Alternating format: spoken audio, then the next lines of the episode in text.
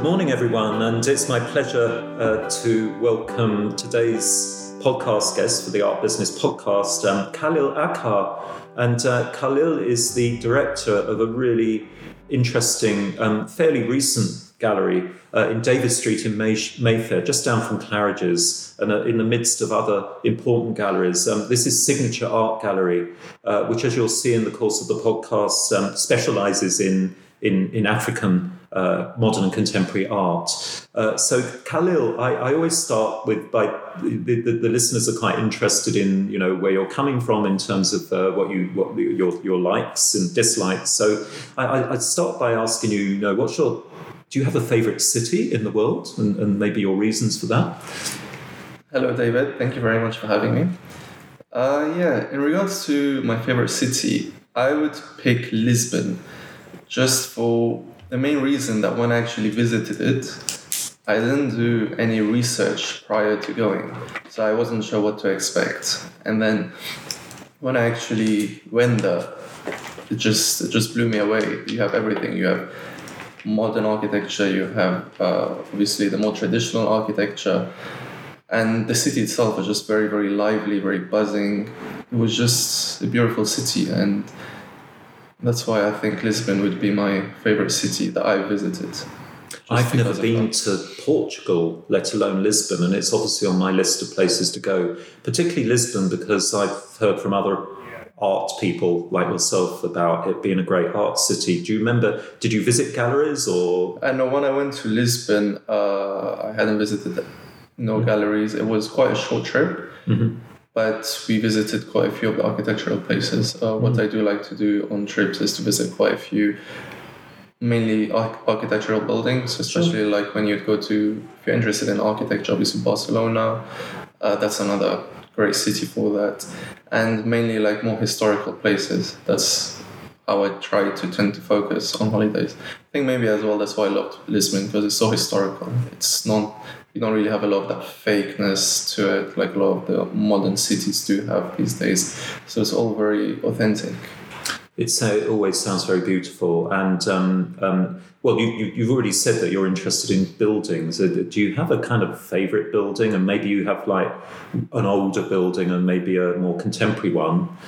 Uh, my favorite piece of, you can call it a building uh, or piece of architecture, is in Siem Reap in Cambodia. The, what's it called? The temple. Remember the name? just about the name. Um, I've never been to Cambodia. Um, obviously, I've seen images and uh, read quite a lot of. Angkor Wat, sorry. Angkor Wat. So yeah, so in Angkor Wat, so that's where they filmed. Oh yeah, yeah, very famous. Yeah. And uh, so I visited uh, Siem Reap for two days. As a city, it was beautiful. Yeah. And uh, but that when you go there, if you ever do go, like it's one of the highest recommendations I can ever give because you just get blown away. And, and, did you say it was used in a film? Yes, it was used in Angelina Jolie's Tomb Raider. Oh, really? And yeah, and now I remember. But I didn't realize that's that was the location. yeah, and it's insane. Like honestly, you go there, it's massive. Yeah and I mean for anybody that loves pictures as well, like there are so many spots to take photos mm-hmm. just because it's so beautiful. Yes, and, and, is it is it is it a building? Obviously, a sacred building. What materials are used to build it? So they're all so they're rocks that were used. Mm-hmm. So all of it was all very ancient. Yeah. So it's all the all the construction ways that they used back then hence using it as a film location for for, for Tomb Raider.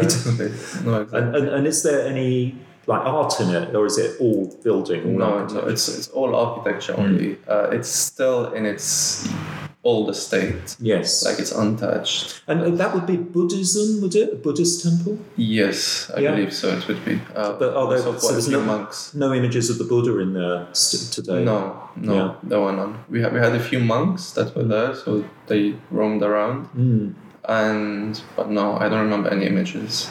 There were a few images of Angelina Jolie though. it's, like uh, it's a bit like visiting English heritage houses that were in Downton Abbey. It's a it's a big industry, tourist industry today. And and and do you listen to music, Khalil? Uh, uh, you know, I, I, I mean, obviously one's tastes in both art and music, and maybe architecture change all the time. But I just wonder whether you is music important to you? Music is not important to me. I do listen occasionally to a few songs. Mm. Uh, but to be honest, I mean, going to concerts and things is not even my thing. Sure. But when I do tend to listen, I mean, really it's more like random things that you'd find. I mean, I, I don't even have a genre that I would really love. Like, a lot of the time, though, I tend to like few artists from R and B, pop, that sense, but also like I'd love to listen to jazz, for example. Like that's something I would like. I like doing to go to jazz. You can call them concerts, but you know when you just go Yeah, just go to clubs. Ronnie Scott's. There's lots of them in London, obviously. And I, Exactly. yeah, I, I, of course, during the pandemic, this has not been possible anyway. so we've all started listening to more music online, and um, and I guess looking at art online, which we might come back to, you know, later on. Um, so you wouldn't, for example, have ambient music in your gallery space. No, not really. I mean, sometimes we do, uh, but there are a few artists that we like. So a lot of Afrobeat artists. So Yeah. somebody like Burna Boy, like he's one artist I do like. Mm. Uh, so for when I say I do like, it's because I can go through his album and actually listen to every song. Yeah. Whereas a few other artists, where it's like, okay, there's only one song that Yeah. you might like, and then you try to listen to the next. Yeah, and that's that's changed, of course. When I when I was your age, if I may say so, you know, I was listening to vinyl albums and singles, and uh, you listened to the whole record, and you had to literally lift the stylus off the vinyl if you wanted to play your favorite track. Obviously, with Spotify, like my son, who's like twenty three, he he's grown up basically listening to singles. He doesn't really have a concept of an album, although occasionally he might listen to some of my old favourites like Dark Side of the Moon by Pink Floyd that have become like modern classics, if you like. But other than that, I don't think a lot of people of his age group have a concept of a of an album as being like an artistic creation, which is um, greater than the sum of its parts, if you like. No, it's very true. And I remember because when we were younger, so I have one sibling, which is a sister, and she is more into music than I am. And we used to go to MTV. I mean, the club. Not MTV, what's it called? Uh, HMV. HMV, yes, Sorry. MTV's the, Yeah, yeah, the video exactly. channel. So- HMV, the record store on Oxford Exactly. Street. Fantastic. Mm. So I used to go to buy a few DVDs to watch, Yeah. whereas she would go for the music. Yeah. And I always remember they, they used to have CDs for albums that were, I think, about 10 quid, and then they used to have singles that were about two pounds. That's right. So I'm guessing from that the culture started as well that you'd only buy the singles and Yeah. you'd only focus on those. Exactly, exactly. I, I remember when I was when I was really little, and this is really going to age me. I've got three elder sisters, and they were in their teens, and there was this band, new band called the Beatles, and I remember them. They get the single, the 45 RPM. We had a, a local record store, which everybody had, used to have, just down the road. It wasn't like a big HMV, and uh, they'd go down on a Saturday morning and spend their pocket money on a new single. And I remember them bringing back this thing called "She Loves You," and we were all. I remember it's one of my earliest memories dancing in front of our stereogram, you know, in the front room. But then, of course, um, then when they could afford it, and it tended to be a Christmas or birthday present in those days, you know, you, Okay. most people just couldn't afford the albums. So we get the albums for Christmas. That's the way that worked. Very different world to today, really. Um, and um, uh, Khalil, um, move, moving closer now to what the podcast is about, can you remember when you first became interested in, in visual art? So ever since I was born, really, I was basically born into the art world because so the gallery was founded by my dad. So we've been established since 1992. That's when the gallery initially was founded in Lagos, Nigeria. And uh, I mean, myself, I'm born in 92. So our house used to be on top of the gallery. So you'd enter through the gallery, and then we had a space upstairs where the flat was. Yes. So that was my entire life where I used to live. So ever since I was a kid, there was always art, art, art. And was that like contemporary African art? It's both. So my dad, it's contemporary African and then also a bit of antiquities. But ever since the 90s, yeah, it was all contemporary. So we had a lot of artists that are known now, people like El Anatsui, for instance. Mm. Uh, we have a piece that was exhibited at the gallery in 1996. Wow, very early. So, yeah. El Anatsui. Exactly. So before he was established worldwide, basically. Uh, can you remember? Was that one of his sort of signature works? Which It's is right there.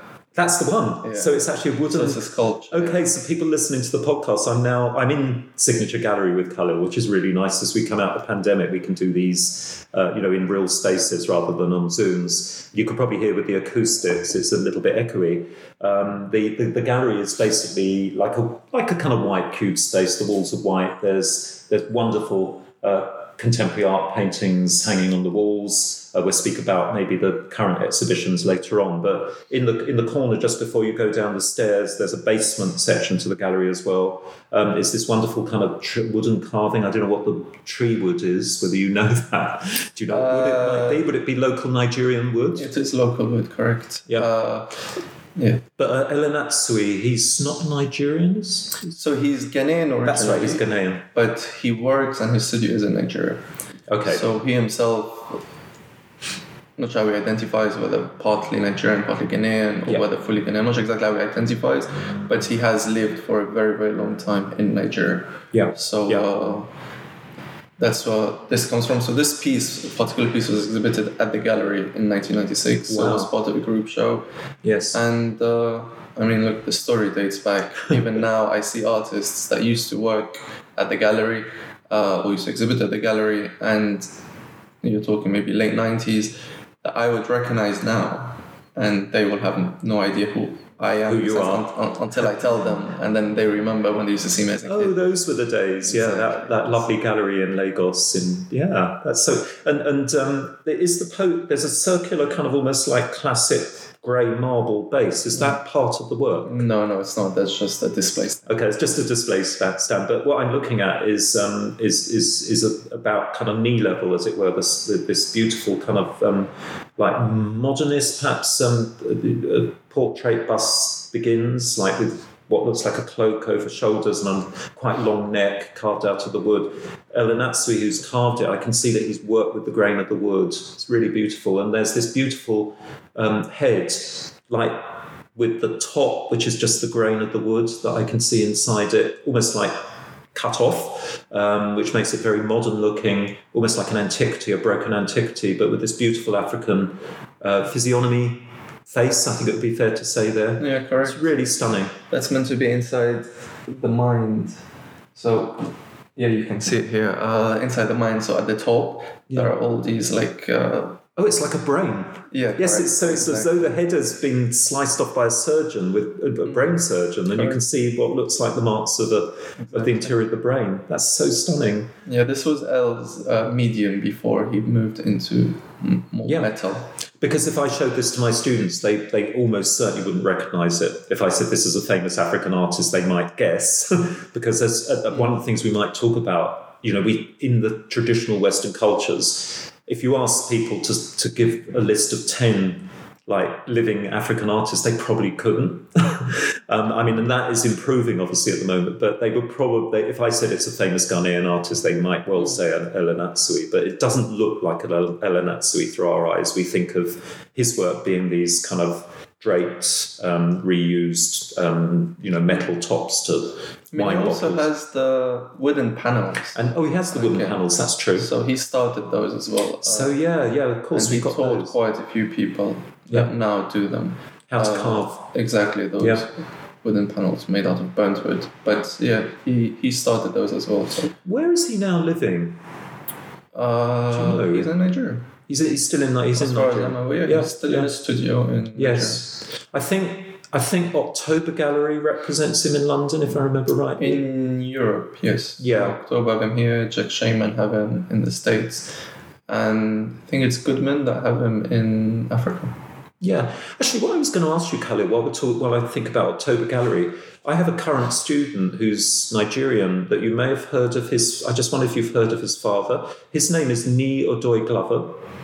I don't know whether you, Professor Ablade Glover. Yeah, exactly. His father's Ablade Glover, and uh, he's currently um, he's currently like interning at October Gallery, which he emailed me and said represents his father's work. You know, before he comes to study. So I don't know whether you've heard. I, I, I don't know. I, I'm not knowledgeable enough about African art to.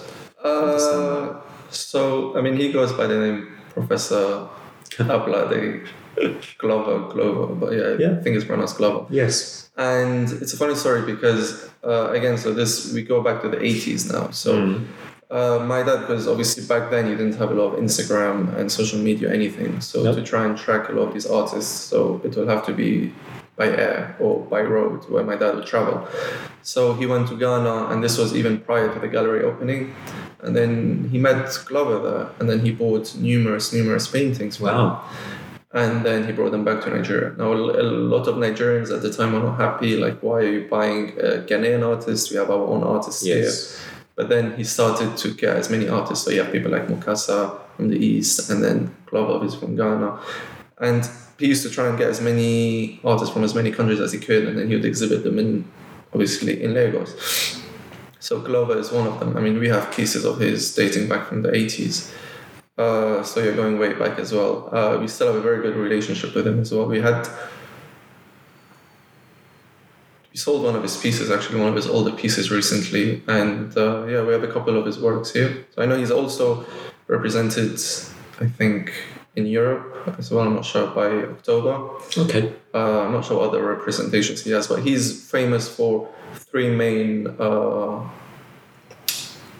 it's the same medium, but three main uh, painting descriptions. First one being forests, second one being uh, women in profile, and the third one being market scenes. So he was the original guy to have started the whole market scene uh, aspect in painting in West Africa. An im- very important figure, therefore. And so later in the year, when Nee, his son, is is, is, is, is working with me, we'll we'll definitely come and visit you. And uh, I don't know, Nee might well have been in here. I'd be surprised if he hasn't. But uh, you know, that's something we're obviously do later in the year. Maybe with some other students, that'd be nice for you to meet him if you haven't met him yet. Um, well, uh, speaking of which, in terms of like is coming to study our MA in art business at Sotheby's Institute of Art, um, and um, and I think that's in connection with with his father's work, you know, representing his father as a, as an artist, um, and um, uh, but your educational studies, I think you've got. You, did you didn't study like history of art like a lot of my students? No, so uh, I remember because I was englobed in the art world ever since I was a kid. When I went into university, I didn't want to go back directly into art. I just didn't want to just have the same path from a kid all the way without trying other things. And I was really good in sciences, so I decided to go into engineering. So I studied here in the UK uh, civil engineering, and then I got a master's degree from Manchester, and then I decided to work into that field as well. So I just wanted to gain experience in something else, Yeah. and I managed to do that. So I worked successfully for British company for five years, mm-hmm. and then after that gained as much experience as I wanted at the time. And then I was comfortable then just to move back into more familiar territory. Mm-hmm. So then I then came back into the art world. Yeah, and you said that the gallery opened in Lagos in Nigeria as early as 1992. So could you say something about about opening Signature Gallery in Davies Street in Mayfair in London? When did how did that come about and when? So uh, when I decided to leave my job in construction, we started to do feasibility studies. So that's where a lot of the planning starts, and it takes a long time, and took us best part of a year to eventually. So we always wanted London because as a family we have close affinity to London, and obviously it's a massive art scene. Uh, but because we already knew London, uh, we are comfortable trying to find a few areas. So again, it took many, many, many months trying to find a location. And so we tried, we went through Chelsea, we went through Kensington, we went obviously but through Mayfair, and But West End rather than East End. because that's what we know. Yeah. So uh, we live in the Northwest. Yeah. So yet again, so we know London is massive. Yeah. So uh, honestly, if you mentioned to me East or even South, it would be really, really hard for me. So eventually, I mean, even we tried, I think, in Fulham at the time, and it's just because those are the areas that we know. Those Yeah. particular areas were the only ones we knew. And then uh, it was just about hard to find. And then obviously you come through the aspect whether you want a gallery that's smaller but in a better location, or you want something slightly bigger in a less known location, less visible. So So we didn't rule anything out at the time. We just wanted to see what's out there, and then eventually we were walking by Davies Street one day. I think maybe we were coming back from Cork Street because we did think while there was a space. I think it's I think it's taken now, but it was In, next in the new Goodman. development in Cork Street. Exactly, Yes. but that was before Goodman took their space. Yeah. So it was the one right next to Goodman, Okay. and uh, it was smaller. So Goodman have two floors, whereas that one was just one floor. I mean, based on that development, you can pick and choose how big you want your gallery to be. Yeah. Uh, you can go on a floor below, floor or one on top as well. Almost Uh, like units that you can hire. I know Frieze have opened up a. So opposite the road, yeah, on Cork Street as well, but opposite uh, on the other side of Yes. the pavement, Frieze do have one small uh, a space actually. Yeah, overlapped as opposed to the new redevelopment on the other side of the road. But why, why didn't you select that space in the end? You saw this and preferred it. So yeah, so initially we had seen that one, and then we thought long and hard about it, but then I wasn't that comfortable with Cork Street. I mean, I respect it totally for the galleries that are there, but then as far as the street comes, I I like having a space where I actually walk into the into the street and you just feel comfortably feel like there's a lot of life there, and don't know, and Davies Street itself, I just feel much more relaxed on Davies Street, whereas Cork Street, you're very closed out.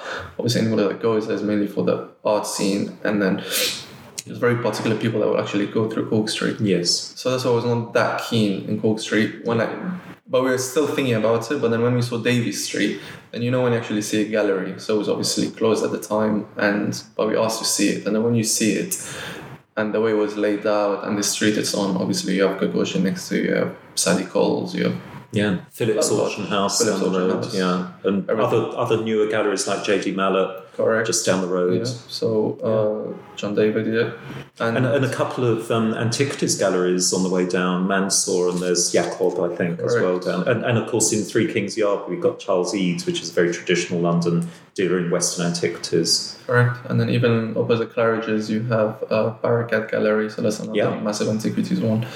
Uh, so yeah, but it, it wasn't just that that made it; it's just the road itself. Like walking down Davies Street Hmm. is something I really enjoy doing. Like I, I love this street. It is. It has a sense of. I think because of Claridge's is probably the kind of the, the, the, the kind of cultural hub in some ways. It, to me, as a Londoner, you know, Claridge's has always been the posh hotel, the place where you you you you, you go for cocktails when it's a special event or meals and so on.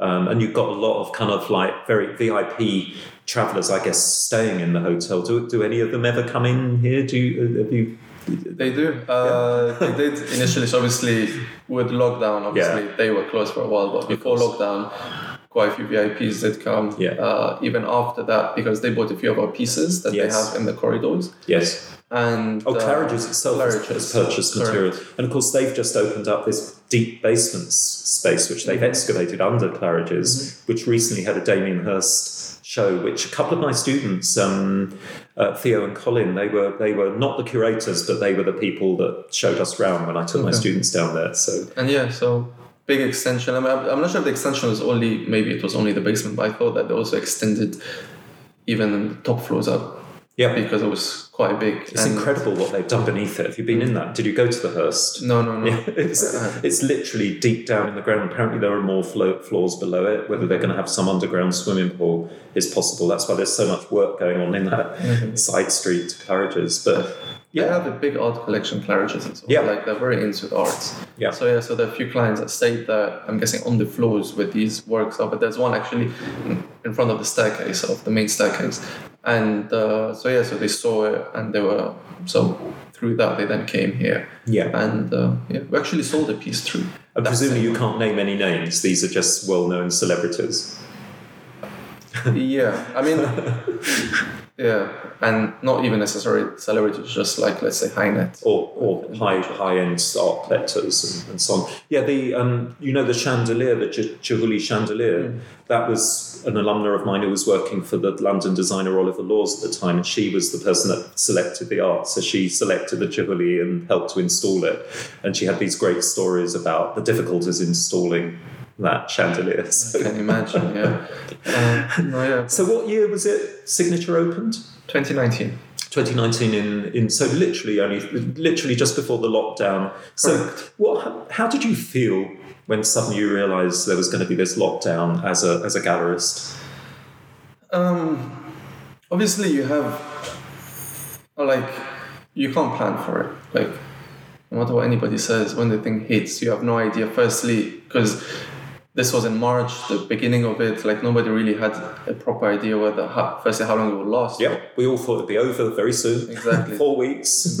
Revisit it. it. So many people thought a month. Yeah. And then you obviously have no idea uh, in regards to help the government might help you with, or in regards to uh, maybe dealings with your landlords or anything in that sense. And then obviously you then have uh, selling of the art, your artists doing exhibitions. Obviously, you'd have to do more online exhibitions hmm. now.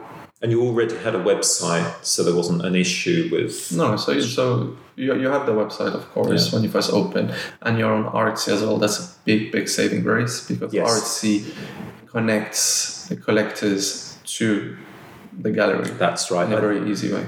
yeah, Virginia Damtsa that I had done a podcast for, she was saying she used Artsy as well the moment lockdown occurred, and it was very useful. Mm-hmm. Did you did you find that there were more clients? Some, some you know, some of the big auction houses, their, their their clientele went up massively because of people sitting at home online. So this is where I tell you you can't predict because we then after do so before that we weren't selling much on Artsy, but after the lockdown, then sales went through the roof, especially on Artsy or through Artsy, and then a lot of collectors, because they didn't have any other choice, were buying online.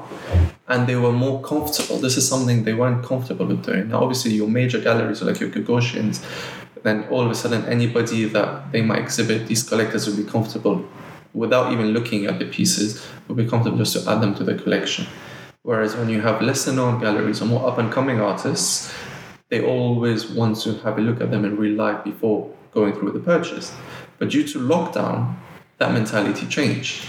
Hence, a lot of the auction houses as well had way more sales, and also us as galleries, we had way more sales because all of a sudden, all these big collectors weren't really interested anymore in looking at these pieces face to mm. face before going ahead, and they were just buying. And it's continued it hasn't changed. So I think that now it shows that maybe it's just the mentality now, it's the full on mentality. And so it just, it's not like it was a trend. So now it just because we're out of lockdown and it's still continuing. So they're still very comfortable in just procuring art online without actually seeing them in real life. And so that's been a major shift in the art industry uh, with galleries, with auction houses, with everyone. And that's something you couldn't have predicted uh, because nobody actually knew, especially the auction houses when they went online. It was very, they weren't sure at all whether they would be selling or how well or anything. I think they were pleasantly surprised by the numbers that, that increased. And then on, on top of that, of course, just an externality really is the development of NFTs and digital art, which obviously assisted them. Did you do you represent digital artists or have any of your artists created NFTs? As you know, So this whole NFT world, it's it's gone into such a craze now. But I just feel like it's so misrepresented because obviously so it seems like they want to divide between NFT world and the traditional world that we have. Mm-hmm. Now, from my camp, I don't mind NFTs at all. I do think that they will have a place in the future, 100%. I just think that right now, the people are finding it so hard to accept. And that needs to change. But the people in the NFT space that are already there, a, a lot of the big players that are doing things that are wrong. So, like, let's say they're buying pieces and then they're selling them to themselves 100 times the price, you know? Like these uh, CryptoPunks. One sold for, was it 500 million or something? and it was to the same person that listed it and he didn't even make an effort to hide it. So these types of things is giving the whole digital world a bad name. Yeah, because it's like financial speculation as opposed to Correct. which can kind of get in the way of the fact that there's interesting art there. Correct. But at the, end of the day, I, find it fascinating. So now, obviously, it's gone into such an upward curve. It's going to go down a bit, but then it will stabilize, and then that's how it will just I carry on so. eventually. Yeah, I think it'll just become another another format, another format, a genre of art, really. But I, I honestly, I agree with you. I can't see it repl- and I can't personally, I can't see. We can talk more about this. I can't see it replacing this world, like you and me in this gallery, looking at the art in the gallery. But But it, it will not replace, but it will go hand in hand. yeah, So uh, we will then be able to even exhibit the few galleries that have done it, where you exhibit digital art the same way. Like there are so much innovative ways you can exhibit digital art. Yes. They've all been, with respect to a lot of the shows I've seen about NFTs. There haven't been many, but I found them all quite a bit lazy. Hmm.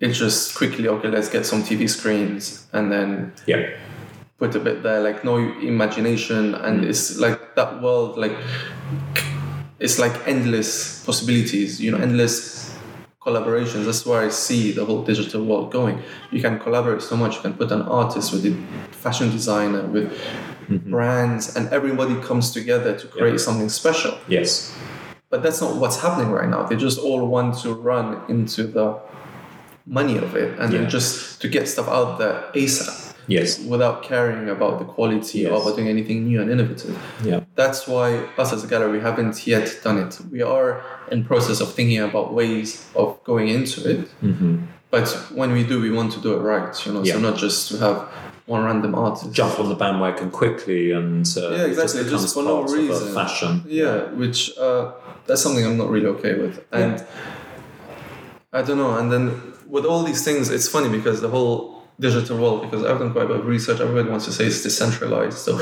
same thing with the artists. So they're like, oh yeah, they're happy about not having galleries in a sense because the artists themselves sell directly. But then the question goes to the clients, collectors, who are they buying? Like, why are you buying this particular artist? And then you'll end up seeing that if these artists end up at the auction with Christie's or Sotheby's, all of a sudden their stock rises. So it's all well. So I feel like in this digital space at the moment, I feel like the auction houses have replaced galleries in being the ones to pick and choose which artists they like and to sort of drive up their careers. Yeah. So in this particular world right now, I was going to say most of those NFT, a lot of the NFTs are actually being sold on the primary market by the auctions, the auction houses, which used to be a very rare occasion, like with the famous Damien Hirst 2008 sale, primary market, most of it. Um, and so that's definitely happening with those objects. So I, I guess another thing you're getting at, Khalil, is that there's not this nice organic kind of gradual um, uh, development uh, of, of artists in that world. It's all very now, and it could be, you know, what is going to validate those artists as well? That's the other question. You know Exactly. how so. and that's uh, a big big problem Yeah. and unfortunately a lot of people are wasting the money at the moment just with that uh, you know it's just like literally a shot in the dark you know Yeah. like okay i'm seeing this particular artist selling for x amount and then this this one piece is a bit cheaper so they pump the money into it and then turns out that it's all Yeah, I mean, I I see I always see these things glass half full, and I think you know I'm old enough and ugly enough now to have seen these kind of movements. So you get this initial movement, like sudden arrival on the scene with Charles Saatchi at the YBAs with all these controversial works, sensation at the Royal Academy in the late nineties, and, and that kind of then dies down. But it, the good thing about it is it makes everyone want to go and see contemporary art. So Tate Modern opens in 2000 at the same time. There's a huge amount more footfall than they were expecting, partly because of those people. So there's never anything negative about that. And I suspect what will happen with NFTs will be the same. I think it will introduce new people to the art world who will settle down and start coming into galleries like yours and actually looking at the uh, physical works of art. No, hundred percent. And even your more established galleries, and we're talking like big blue chip galleries, because they're always in the lookout for new collectors, and they're now also trying to focus because the new rich people now are mainly all in IT. So uh, whether that's tech or whether that's even with the blockchain, with crypto, one or another, they are trying to get hold of these collectors and introduce them into the world. So again, a lot of people have this misconception that okay, because they made the money, let's say in the blockchain with cr- cryptocurrencies, that they will only be interested in buying digital art. It's not either or. Yeah. At the end, we're, we're all in the same world. So these same people, if they did make a lot of money, then then they can easily be introduced into the physical world, and they can have both, digital and physical. So it's Yes. not either or, and that's something a lot of the galleries have already are working towards. So a lot of them are partaking into new art fairs as well to try and get hold of these people's attention and to potentially make them fall in love with the artists as well. So it's all going to stabilize into one market where everything goes hand in hand. Yeah. So uh, I'm not sure how long it will take, but Yeah. it will happen We, eventually. sh- we shall see. Coming back to what is really important is which is your your artists and your your art. Do you see yourself since 1992? Is there a is there a signature? I hate to use this word, but is there a signature brand of artist? Is there a certain type of artist and type of art that signature prefers to represent, or or or, or would you say it's more ran, you know not random, but it's kind of quite eclectic? And maybe you could talk about some of the you know the artists you represent, but also any you know the current show, any forthcoming shows so the listeners might want to come down and visit you. Yeah, of course. Uh, I mean, when we're talking to the 90s, I mean, I'm a bit too young to remember that. So if you start from the 2000s, uh, we do have our own taste, also, because at the end of the day, you are the gallerist, so you decide artists that you would like to work with based on their style and then based on your own personal taste. Like, it just depends from our personal view how wide our taste is in art. Now, I'll say it's quite wide because we do like to showcase quite a lot of things at the gallery. And, uh, but one of the main things is we try to make sure, well, we make sure that the standard is at the highest. Yes. So, from my point of view, when I came into this, I've realized very quickly that the most important thing for me, first and foremost, is I like the artist as a person. Interesting. That's it. and that's that traditional artist deal eclecta relationship, that triangular relationship, which has been there since Duran Roel, maybe Correct. earlier. And this is something I think maybe I even learned through construction was look in construction you'd have different characters every few months you're on a new job you have new subcontractors new contractors and you'll constantly have clashes and then going into the art world there are so many so many talented artists that you get to the point where we're in a very privileged position where we can actually choose who we want Yeah. and I feel like life's too short to Yeah. go first with an artist that Yeah. I don't like as a person. Sure. So that's first and foremost. Like the artist has to be a very, very nice mm-hmm. person. Mm-hmm. And then once that box is ticked, then I'm very happy to then go through the art and to actually see whether uh, we see a lot of potential in these artists. Because the thing we do is we work a lot with these artists to try and improve them. Whereas many galleries don't really, a lot of the time they just take a hands off approach, we're very much hands on. Yeah. And uh, so a lot of the works that we even accept at the gallery are very, very, very selective. And uh, so, and then it's again different models, different business models, even from the Lagos gallery to here. So here it's only exhibition programs all the time. We only showcase our exhibition. Whereas in Lagos, it's a more different model where uh, you have a small space for exhibitions and they have maybe about four or five a year now. But apart from that, it's just mainly showcasing uh, pretty much all the art they have on show. Yeah. Uh, all the new artists. Almost like a kind of validating museum, the, the original Lagos signature Yeah, gallery. Yeah, whereas yours is at the cutting edge of, you know, mm-hmm. in London. Yeah, because Yeah. We, we need to follow how the rest of, let's say, London does, or the rest of mm-hmm. Europe. So he has very much exhibitions, very much opening nights, very much shows. Yeah. That's what people love, that's what people like. And you're part of the Mayfair weekends, all of these Correct. kind of art weeks and weekends that have opened up. Exactly. And uh, yeah, and uh, so that's why, so this business model is different. So our whole model is actually completely different to how Lagos is. Yeah. And Lagos is that way because that's how it is in Nigeria. Yes. And here it's this way because that's Yeah. how it is in Europe. So you respond to different cultural locations as well. Exactly. Yeah. And uh, that's very important, you know, Yeah. because at the end, that's what people are used to. That's what people like. Yeah. Uh, so yeah, so you have to adapt.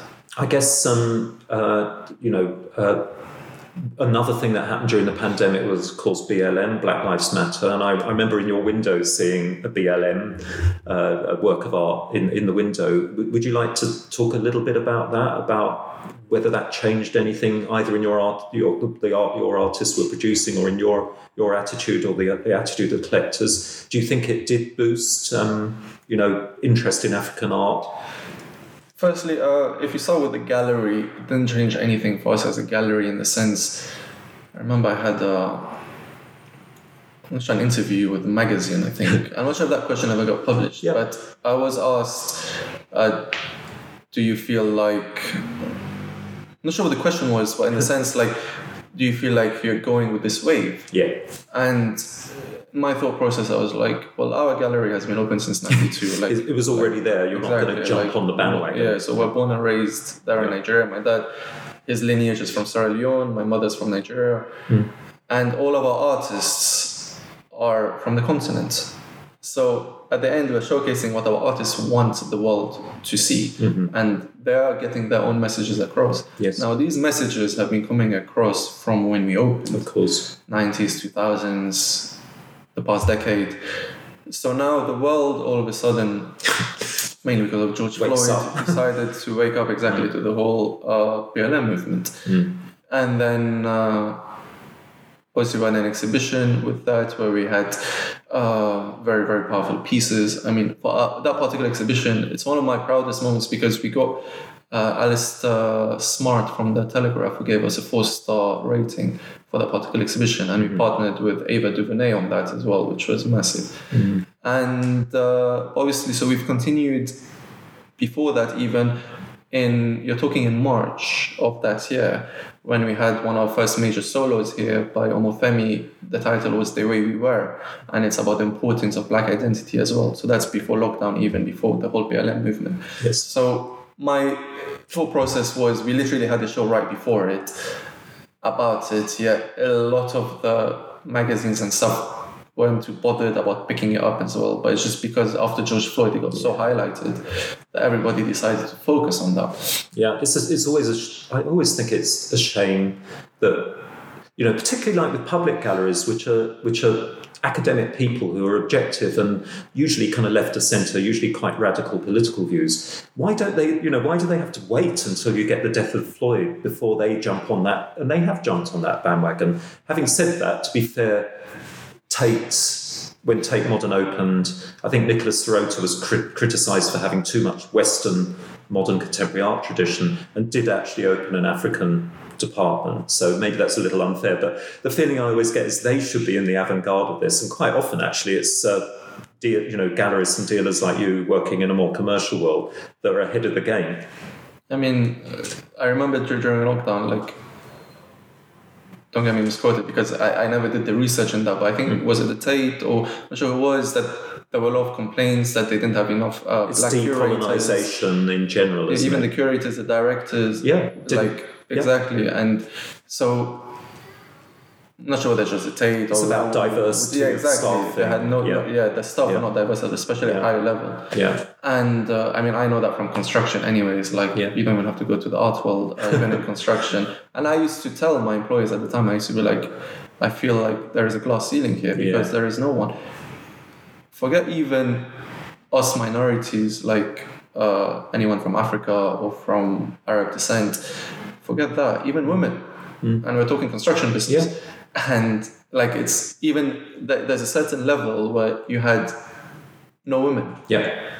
I mean, obviously, no minorities at Yeah. all. That- Let's Yeah. that's a given, but no women even. Yeah. And you're like, all right, uh, there is no way any of us will ever progress. Mm. Because at the end, the way these things work is if you're a minority, you get to a high position, Mm. you do want to raise up a few of your own people as well to Mm. come with you. And that's how these things become more diverse. Yeah. So, uh, look, again, going back to the question about BLM. So now, ever since, so as far as the gallery goes, as I said, nothing changed because it's been the same before and after. Mm-hmm. Institutions, they have changed because you can tell like they're more open to diversity and Yes. they're more conscious Yeah. to be making these moves. So, yes. And then in regards to African markets, African art market, yes, again, there is, there seems to have been uh, a big interest Yeah. in uh, in African artists. And, that, and a lot of that is that I just immediately after the Floyd incident and the beginning of Black Lives Matter, immediately in like the Financial Time weekend, uh, you know, which has a lot of art um, discussion in it, immediately you start seeing this conscious effort to, to show more African artists. and, you know, again, it's sort of like almost like shut, we have this phrase, shutting the gate after the horse has bolted, you know, that why wasn't that happening before is my question. But at least it's happening and we have to be positive about it. And it's great. You know, if it's, if it's come out of cynicism, I think it will have a positive effect. And hopefully we will be more aware of diversity and our colonial past. You know, if you're coming from the UK as I do, you know, I think, it, and as a white Western male, you know, it, it, it does kind of wake you up more. But I, I like to think that I was always, a, you know, quite diverse in my attitudes before that. but a lot of people weren't. Um, and, you know, with my students, part of their education is they're from all over the world.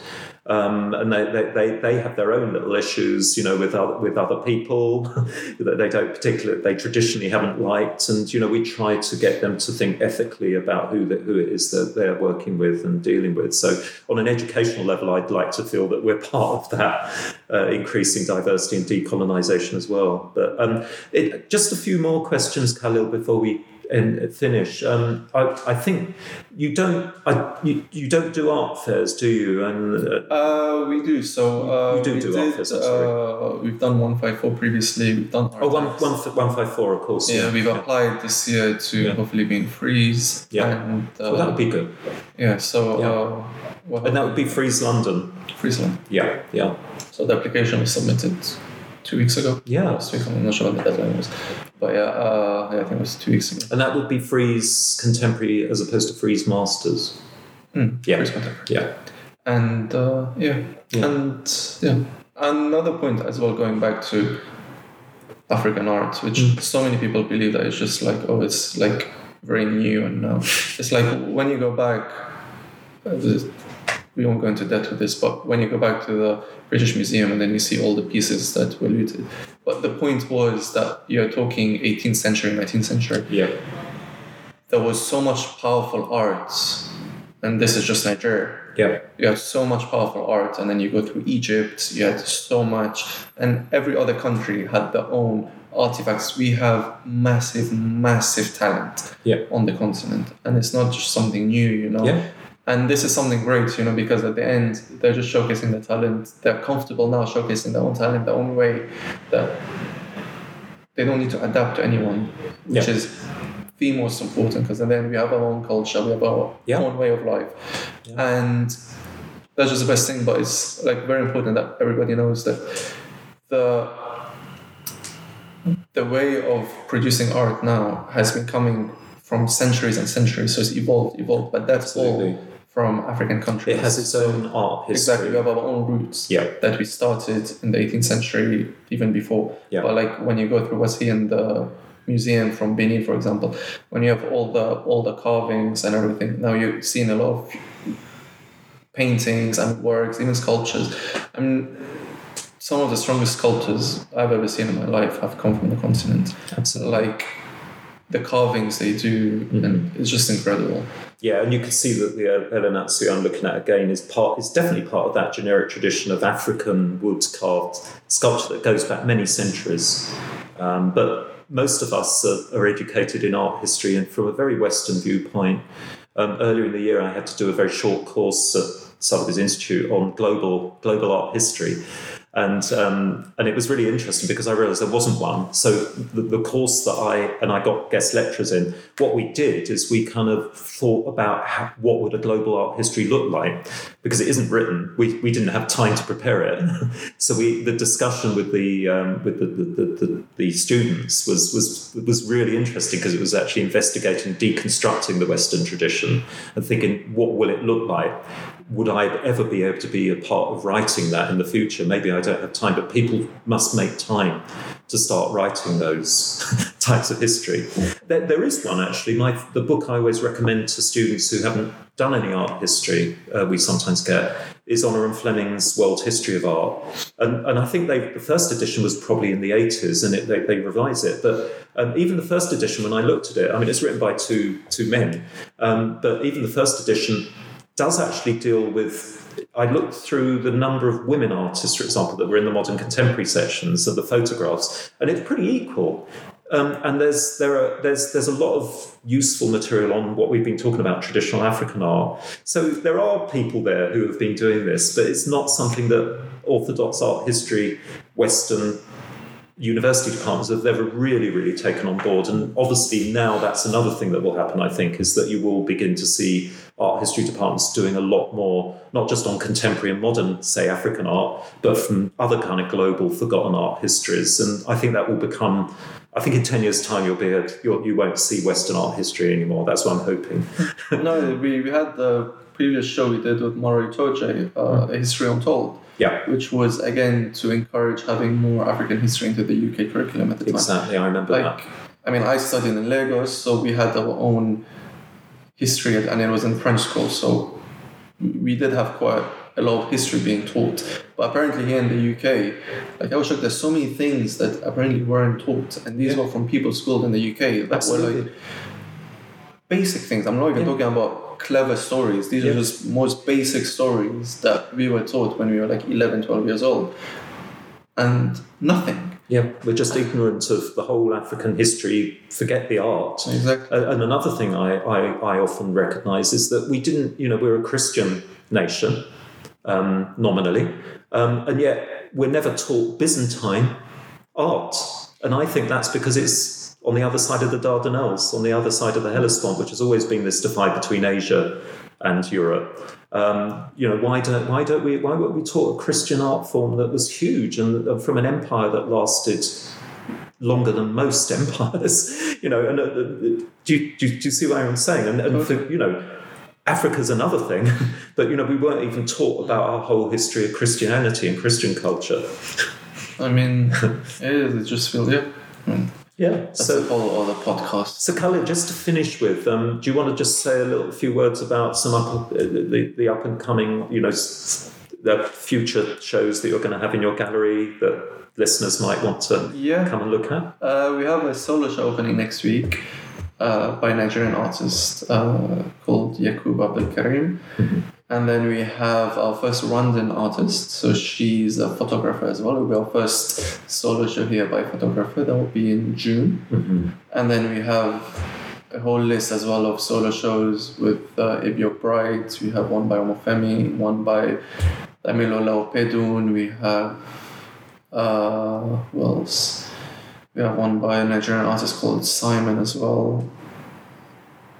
Mm. I'm not sure if I'm missing anyone. We have a very, very busy program again. Anyway, I think they, listeners can, can exactly, check your it's, website. It's all on the website. Yeah, so we have signature. all the forthcoming ones as well yeah. on the website.